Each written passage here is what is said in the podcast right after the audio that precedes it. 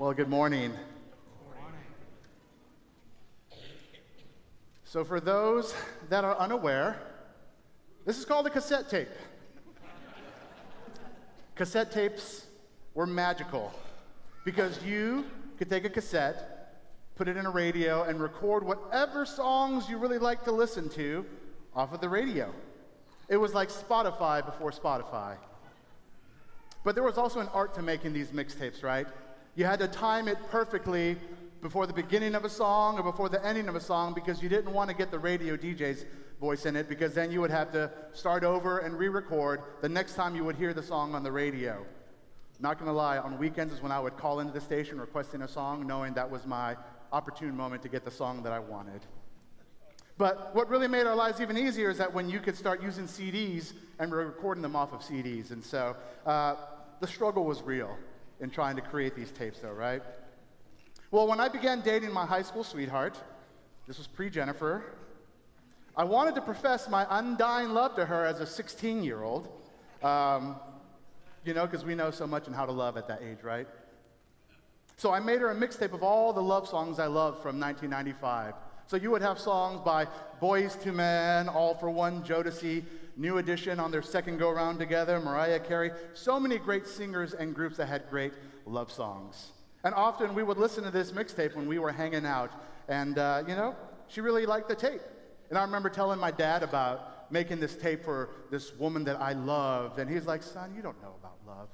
And I was like, what do you know, dad? I love her more than you love mom right? Whoever said that to their parents when they were getting counsel, right? Oh, that was foolish of me. Very foolish of me. Because my understanding of love, again, as a 16 year old, was that one that was really sentimental. It focused on the, the feels, the warm fuzzies, and all those things. Not surprisingly, we did end up breaking up, as you can see, because I'm married to Jennifer. Um, because after time, that gushy, sentimental stuff does go out. It doesn't become what defines love in a relationship, especially a biblical and sacrificial one. When I met Jennifer, when we began dating, and even now in our marriage, that's when I learned what does a sacrificial love look like. Because in the New Testament, there are four Greek words that define love that are most commonly used. You have eros, which is the passionate, romantic side of love, right? The feels side.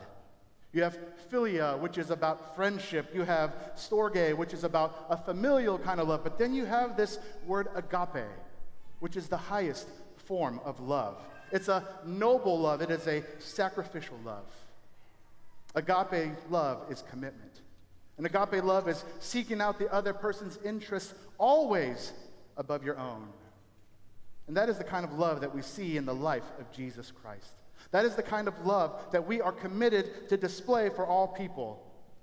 But an agape love is impossible to display outside of having a relationship with God through Jesus Christ. As we celebrate the Love Week of Advent, uh, today we're going to spend some time in 1 John 4 and Matthew 1. We're going to see the theological aspect of how love looks, who is the giver of love, and we're going to tie that in and see how that was given to us through the infancy narrative in Matthew. But let us pray before we begin. Lord, this morning as we celebrate Love Week in this time that we prepare for the arrival of your Son, Lord, as we have seen just in worship and song and testimonies of family and scriptures, Lord, may love abound in us through you. Father, may we show this love. May we take the words and the knowledge that we learned today and live it out. May we put our theology into action as we love this world just as you have. Father, change our lives forever. It's in your Son's name we pray. Amen. 1 John 4 7 through 10 reads this Dear friends, let us love one another, for love comes from God. Everyone who loves has been born of God and knows God. Whoever does not love does not know God because God is love. This is how God showed his love among us. He sent his one and only Son into the world that we might live through him. This is love. Not that we loved God, but that he loved us and sent his Son as an atoning sacrifice for our sins. The background to this text of what's going on for us to see even greater depth of what is expected for us is that John was writing to the churches in the region of Ephesus. And one of the things that he wanted to communicate to them out of the many in this letter was that believers are supposed to show love to one another. It's kind of common sense, but they were struggling, so he had to write this. And that this was commanded by God because it was also a witness to the watching world of how believers look. And so immediately we see in verse 7 that love comes from God, no one else, only from God. Now, let me be clear when it says that love comes from God, when someone is displaying love, it doesn't mean that everyone who displays love has a saving faith. Because even unbelievers can demonstrate love in moments. But this does proclaim that those who are believers, those born of God, will love others, that they will be characterized by their love. That is what a person looks like love. And it's when we see someone displaying this agape love that it's not from them, that it comes from God only because humans don't love. That is not our natural instinct. But this believer that knows God, the use of the word know here shows that it is an ongoing, continual process of getting to know God. Uh, it never ends. You have never fully arrived in your understanding of getting to know God. That is our duty always in our lives. And when you get to know God, you start to understand even more so how his nature is love. Because again, if a person loves God, then that person should be loving right? As a parent, my children have characteristics from me. Same thing for us as believers, we should be taking on characteristics of God. So therefore, we should love. This really is a very simple concept to understand. To live out is a different thing, but it is a simple concept to understand. So when Christians love people, the world will see the two following things. Number one, that we are born of God, meaning they see us doing the very same thing that God does, which is love. But they will also see that we know God because they see us living out his commands and his instructions. John continues in verse 8, almost restating again in verse 7, right? Whoever does not love God does not know God. Again, saying that God is love, that love is the essence of his character. It's not an attribute of God because that minimizes that God is love. It's so much more than saying God is loving because God literally is love. And so the theological reason of why we love one another is because God is love. I might sound like a broken record, but it's important that we understand this aspect of God. So it means that if a person doesn't display love, it means that they don't not only know God, but they have never known God. Now, I know for us as believers, sometimes we don't display love. And what this text is saying is that if you're not living out love, you might have broken fellowship with God. There may be an absence of fellowship with Him. You don't know Him like you claim to. If you worship on a Sunday, but then you leave your church family and you go into the world and you don't display love, you might not be in fellowship with the Lord. If you claim to be a follower of God but you don't love others, fellowship with God may be absent. It's like you keep using that word.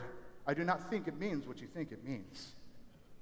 Because if a person doesn't love God, then they don't know God. So to know God is to know love.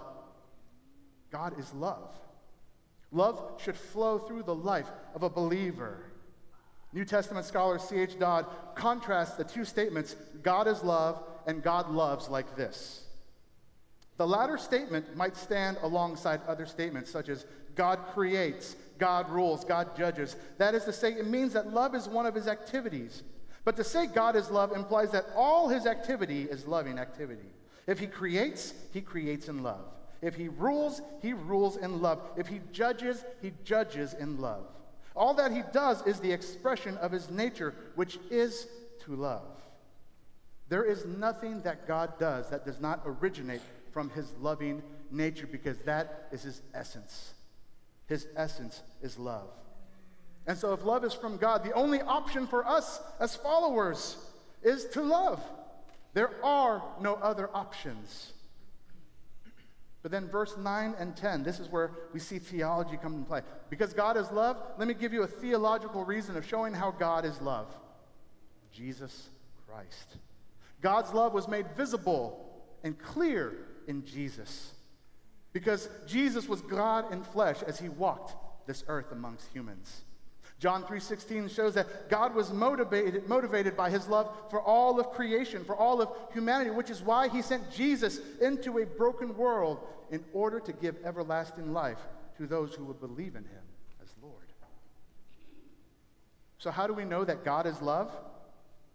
God revealed his love to us through his son Jesus. In a world then and today that rejects God, that curses God, that ignores God, that thinks God is foolish, he still loves, and he gave Jesus. He gave Jesus to the world for people to understand that Jesus was the only perfect atoning sacrifice for sin. In his birth, his life, and ultimately his death, that is God expressing his love to this world. Love is visible. Tony Evans says that invisible love is no love at all. So we said, how do we know that God is love? When in verse 10 it says, how do we know God loves us? Jesus Christ. He sent Jesus to be the perfect sacrifice for all of our sins. God didn't have to do it, He didn't owe us Jesus, but because He loves. It's His grace that saves us. It's God's agape love for mankind and humanity, this sacrificial, selfless, others only looking love. That is how real love looks. God initiated this love. He initiated his love. That is an agape love. He says, Here is my love. Because we didn't warrant it, we didn't deserve it. He doesn't love us if we respond to his love. He loves us regardless because God is love. And we know that through our salvation. We know clearly that God loves us because God saves us. God's love, again, was revealed in Jesus. God's love was costly for him because it cost him his one and only Son. God's love was given for everyone. God's love fixes our sin problem as Jesus' death on the cross was the propitiation, which is a big fancy word for the perfect uh, sacrifice that was necessary to satisfy God. God doesn't love us because he wants us to stop being bad. Our faith isn't just about stopping and stopping to do bad things. What it is, is God loves us because he wants to give us abundant life. That's our faith. It's about giving us life. And a result of that faith is a life of gratitude towards God as we worship him and as we love in an agape manner our fellow brothers and sisters and even humans in general. It's like the one leper out of ten that went back to Jesus after his healing. Or the redeemed woman who worshiped at the feet of Jesus because she was so thankful for her salvation. A result of faith is looking to love others in that exact same manner as well. And so the theological implications, these are the things that we know about doctrine and theology about God, is that love is God's literal nature. God is love but also that Jesus is God's love made visible. Because again, we see it on display. So, the theology in action, the application that we put into practice as followers of Jesus is very simple. Love people the way that God loves you. Very, very simple. Simple takeaway. So, now let's tie this in. How does this tie in to the infancy narrative in Matthew? Well, this is the beauty of Scripture because we see that Jesus was love entering the world as we celebrate the second week of Advent. And so we're going to be in Matthew 1, verses 18 through 25. This is how the birth of Jesus, the Messiah, came about. His mother Mary was pledged to be married to Joseph. But before they came together, she was found to be pregnant through the Holy Spirit. Because Joseph, her husband, was faithful to the law and yet did not want to expose her to public disgrace, he had in mind to divorce her quietly. But after he had considered this, an angel of the Lord appeared to him in a dream and said, Joseph, son of David, do not be afraid to take Mary home as your wife, because what is conceived in her is from the Holy Spirit. She will give birth to a son, and you are to give him the name Jesus, because he will save his people from their sins. All this took place to fulfill what the Lord had said through the prophet. The virgin will conceive and give birth to a son, and they will call him Emmanuel, which means God with us. when Joseph woke up, he did what the angel of the Lord had commanded him and took Mary home as his wife. But he did not consummate their marriage until she gave birth to a son, and he gave him the name Jesus. The beauty of the Gospel of Matthew is that it was focused on Jewish believers, it was written to Jews. And so, because of that, in verses 1 through 17 of this gospel, he gives the lineage, Matthew gives the lineage of Jesus from a Davidic line because he wants to confirm to his audience that Jesus is the promised Messiah. But after verses 1 through 17, he's like, let me give you a couple more points. It's almost like an apologetic of why you can trust that Jesus is the Messiah that was promised in the Old Testament. It's a sensitive microphone. So I'm going to go back to having the text, but now we're going to do a little picture in picture and we're going to have First John, and we're going to go back and forth. You're going to bounce back, and we're going to see this beautiful recipe of how God is love is shown to us in the infancy narrative. Joseph was pledged to be married to Mary. This was an engagement that was had. Now, engagements in Jewish culture is very different from how engagements look in our Western culture today. There were multiple steps in just the engagement, the betrothing process. The first step was that families usually would initiate the arrangements. Parent and parent would say, Our kids should get married. And they would do that. Then the second step is there would actually be official documents saying this is a, they're going to be engaged to be married. It's almost like a prenuptial agreement which was written in front of witnesses. But this was also a legal and binding document. And so, with that engagement being done, the husband and wife are already considered married, except that the wife to be would still stay at home until the official ceremony would begin. So it's like you're married, but not married, but you're married. They were basically married, they just didn't get the perks of marriage. It's okay, it's biblical. But then you would have the wedding, right? The official ceremony that would say, these two are pledging their lives to be together. These two families are letting these two, the two children of theirs cleave to one another and officially be married. And then when that ceremony was done, that is when they would go and consummate their marriage. So, understanding what's going on here, Joseph and his wife to be Mary, she comes home pregnant, right? In Luke, she's visiting Elizabeth for three months. So she's been gone for three months and she comes home and she says, I'm pregnant. The reality is, because Joseph had not been with her, is that she was probably unfaithful. Now, we have a little grace with Joseph because this is all happening in first, this is all happening in real time. We get to read about it 2,000 years later. So the things that are going on in his mind is, is like, hmm, okay. I've never heard of someone being impregnated by the Spirit. But the Holy Spirit. We see the Holy Spirit at work from the very beginning in the creation narrative. The Spirit of God is what created Adam.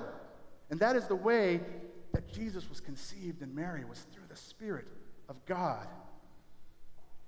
And so Joseph, the husband of Mary, in, in verse 19, who becomes the earthly father of Jesus, first and foremost, Joseph is an awesome guy. Man. You see a man that loves his wife and that loves God in the way he lives. He was a righteous man. He followed the law, as it said right here. He was a follower of God. He worshiped Yahweh. He had a saving faith in God. So now, with what's going on in this situation, Joseph's saying, I'm going to I'm going to divorce her quietly. Right? Well, let me tell you kind of what's going on. Joseph only had a couple of options according to the law as given by God. In Deuteronomy 22, it says that Joseph could expose Mary as unfaithful to the community around them. According to that text, she could be stoned. Now, they didn't really do that anymore in the first century, but the reality of that announcement to the community would show that she would bear the sin and the shame uh, public shame of enduring a public divorce because of unfaithfulness. His other option is to have a private divorce. In Numbers 5, all he has to do is give a written letter with two witnesses, and it will be a hush hush quiet divorce, and they can go on their merry way. A little wordplay there. Or if he really wanted to be crazy, he could re- remain engaged and not divorce her. You know, in Deuteronomy 24 1, it says that if there was unfaithfulness in the marriage, the law required divorce. So, therefore, if he was to stay with her, he would be condoning sin. So Joseph is really in a pickle of a situation. His only real option, according to the law, is to divorce Mary, which is the beauty of the coming of Jesus. That is the beauty of how he came to fulfill the law. And so we see Joseph being honorable and wanting to honor God according to the law, but also wanting to honor Mary and keep things quiet. So him divorcing her quietly, showing that he has high standards of living, but he has high compassion for people as well. So, how do we tie 1 John into this passage right here? Well, without a relationship with God, Joseph would not be able to love Mary well. Without a saving relationship with God, Joseph would not look at Mary in an ideal manner. He would not see the best of who Mary is without God. Without a relationship with God, he wouldn't have compassion for his wife to be. But the story continues as we consider what God is love means in verses 20 and 21. Joseph considered, right? In this very words, it means that he is processing information carefully, thoughtfully. He didn't make a decision in a hasty manner to divorce her quietly. He didn't just think about it for a couple minutes and said, This is what I'm going to do. No, what this means, this, the, the strength of this Greek word is that he thought about it so deeply that it probably caused him sleepless nights. It gave him unrest because what's going on here, Lord? Help me understand. It wasn't sitting well with him to divorce Mary in this situation even though he was allowed to according to the law. It wasn't sitting well because he knew Mary. Why would it seem that she would be unfaithful to him? He was really wrestling with this. Well, God, being so loving and merciful, comes to Joseph in a dream. Dreams were one way that God would give revelation to people in the Old Testament. And often he would use an angel. So that's what we see right here. God sends this messenger that gives an instruction that says, Son of David. She will give birth to a son. And so you're going to give him the name Jesus because he will save his people from sin. This is the only time that Joseph, that Jesus is not addressed as son of David. What I mean is, Joseph is called son of David. The rest of this narrative will be Jesus being addressed as son of David. Again, confirming the Davidic line of Jesus Christ and saying son of David. But as a follower of God, Joseph, in this dream, he's able to discern well. He's able to think clearly because, again, the love of God is within him as a follower of God. He considered deeply and not in a hasty fashion what to do. Because you cannot think or discern biblically when it comes to morality outside of following God in faith. You literally cannot. Only God gives an agape love and allows you to display and live out an agape love. So, this angel telling Joseph to name the baby Jesus is significant because Jesus was a common name. It was like the name Michael, Joe, or John. Because God could have given G- Jesus a really special, unique, fancy name, but he chose to give him a common name, which shows that Jesus was going to be the average Joe that walked amongst us. He was supposed to be a regular person that you could have a relationship with. Just like in Hebrews 4:15, he was someone that would know and understand everything that humans endure because he himself was God in the flesh. That's God is love. Is that he would send the redemption for humanity to walk the world amongst the people then. Jesus in Greek equals Joshua in Hebrew, which equals Yahweh saves the Lord saves. And that would show the purpose of what Jesus was here to do, of him coming into this world. The name Jesus tells us what God does, that God saves through Jesus. Jesus is coming to save man from their sin. Jesus is coming to redeem man from their sin. Jesus is coming to free man from sin. Just again, Psalm 138. He himself will redeem Israel from all their sins. Notice that the plan here said that Jesus was coming to save them from their sins, not to liberate them from the power of Rome, not to come as a militaristic leader or a powerful warrior, but someone that's going to come in love to save humanity. Just like in the Christmas carol, Hark the Herald Angels Sing Born that man no more may die, born to raise the sons of earth, born to give them second birth.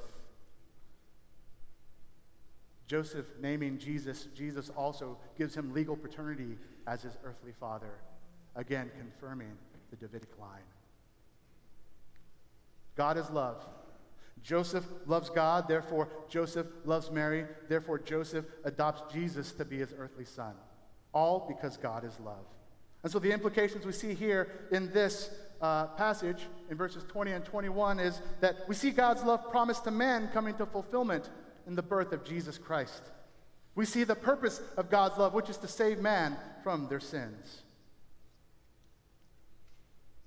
Now, verses 22 and 23 kind of might feel a little funny. Why are we throwing this uh, random, well, it's not random, but why are we throwing this prophecy into the text? Well, this is a timeout moment where Matthew is speaking to the crowd. It's like he's panning away from the scene and he says, Time out, just like in Saved by the Bell when Zach Morris would do that so he could say something special to the audience. That's what Matthew was telling the people. So he gives this prophecy from Isaiah 7:14 to confirm that Jesus is the promised Messiah from God. This lineage of David is now confirmed through three things the virgin birth, the fulfillment of this prophecy given, and also being from the line of David.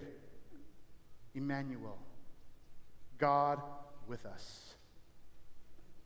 You see, the implications for 1 John about God is love that we see in this text is that God's love is made visible to man in Jesus.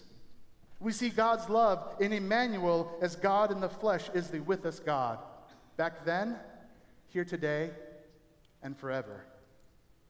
We see God's love in the promise that Jesus gave at the end of Matthew prior to his ascension, saying, I am with you always, even to the end of the age. Because God's love does not abandon. God's love never abandons and it never ceases because God is love. Love cannot stop loving, and that's God. But then Matthew wraps this all up in verses 24 and 25. When Joseph woke up, he did what the angel of the Lord had commanded and took Mary home as his wife. Joseph is a great model of obedience. Without question, without hesitation, he does immediately what God commands of him. Without arguing, God says, Take Mary home to be your wife. And he says, Yes, Lord. Because God is love. And he worships God. He is able to obey God. Think about it. The community around them, they can do simple math. So they see the birth of Jesus and the timing of their wedding ceremony doesn't necessarily line up. Knowing that he would endure probably some criticism, or there would be gossip and whispers of slander, he still chose to obey and take Mary home as his wife. And that's all because of a saving relationship with God as his father, that he was able to love in that manner, that he was able to endure in that manner, that he was able to persevere in that manner. He would protect Mary as her husband. He completely adjusted his life because he loved God and he loved Mary. Again, this wedding officially happening now in the eyes of Jewish believers confirms that Jesus is from the Davidic line. This is the beauty of the gospel. We see Matthew giving an apologetic for Jesus being from the line of David all through these verses. Now, verse 25, Matthew writes that Joseph and Mary abstained from sexual relations until after his birth. And why? Because it's about the virgin birth, which was given in prophecy, again, the apologetic for Christ being Messiah. But also, the beauty of this is that Joseph still honored Mary and God in this. Because he could have said, Well, you're already pregnant, so. But he didn't. They abstained in obedience to honor one another and to honor the Lord. And so, the implications that we see from First John here in this is that Joseph was quick to obey because of God's love. We saw that Joseph honored Mary because of God's love. We saw that Joseph loved Mary because the love of God is in him, because God is love. And so, right, this was a story that we grew up with. Well, how do I live this out in my life? Well, that's the beauty of theology. You can take these points and live them out. And so, the theology and action that we see right here is the relational aspect with man, believer, unbeliever, It's universal, is to have compassion. Literally love people the way God loves you. Really simple concept, really hard to do. Impossible to do, especially if you're out of fellowship with God, if you're not walking well with the Lord. It's hard to love people. I can testify to that. But also to love sacrificially. Love is not just a feeling, love is work. And it's difficult. And it is awesome. You love sacrificially. You give it all up and expect nothing in return. That is agape love. That is God. God is agape love. And as we close it out here, so what do we do about our relationship with God? Understanding that God is love. Well, first and foremost, we trust God, just like Joseph did, just like Mary did. Again, a lot easier to say than do, but it is commanded. And so the way you trust God is to make sure that you are in fellowship with Him on a day in and day out basis. You obey God. Very simple concept. Really hard to do. But when you are walking with the Lord, when you are fellowshipping with Him, when you are fellowshipping with the church, it makes it more possible to do. Obeying God is a part of a relationship with God. But the theology in action that I can't help but think of since Mike McGinty preached a few weeks ago is that we have gratitude for our salvation. That we are so thankful for our salvation. That God came into a broken world, a world that rejected him, that said, We don't care about you, we don't need you. And he said, I love you anyways, and gave us Jesus. That's the gospel. That's the beauty of the gospel. As I shared in the Devo, the gospel in one word is love. And part of that for us is communion. As followers of Jesus Christ, I want to invite the deacons forward. We use communion to remember the love of God as it was displayed on the cross. As we see Jesus giving up his life in order for man to be reconciled to God. And we also remember that love in community, that we remember Jesus in community. And so, as the elements are being passed out right now, I want you to take some time to talk to God. Thank Him for His love. Praise Him for His love. Maybe there's an absence of fellowship in your relationship with God right now. Maybe there's some confessing that needs to happen to make sure your relationship with Him is good. Remember, once saved, always saved, but we come with contrite hearts, admitting wrong because we want a good relationship with Him. We want to right the wrongs, to have good fellowship with God. And so, again, as you receive the elements, I ask you to pray and ask you to wait and hold, and we will take them together as a church family.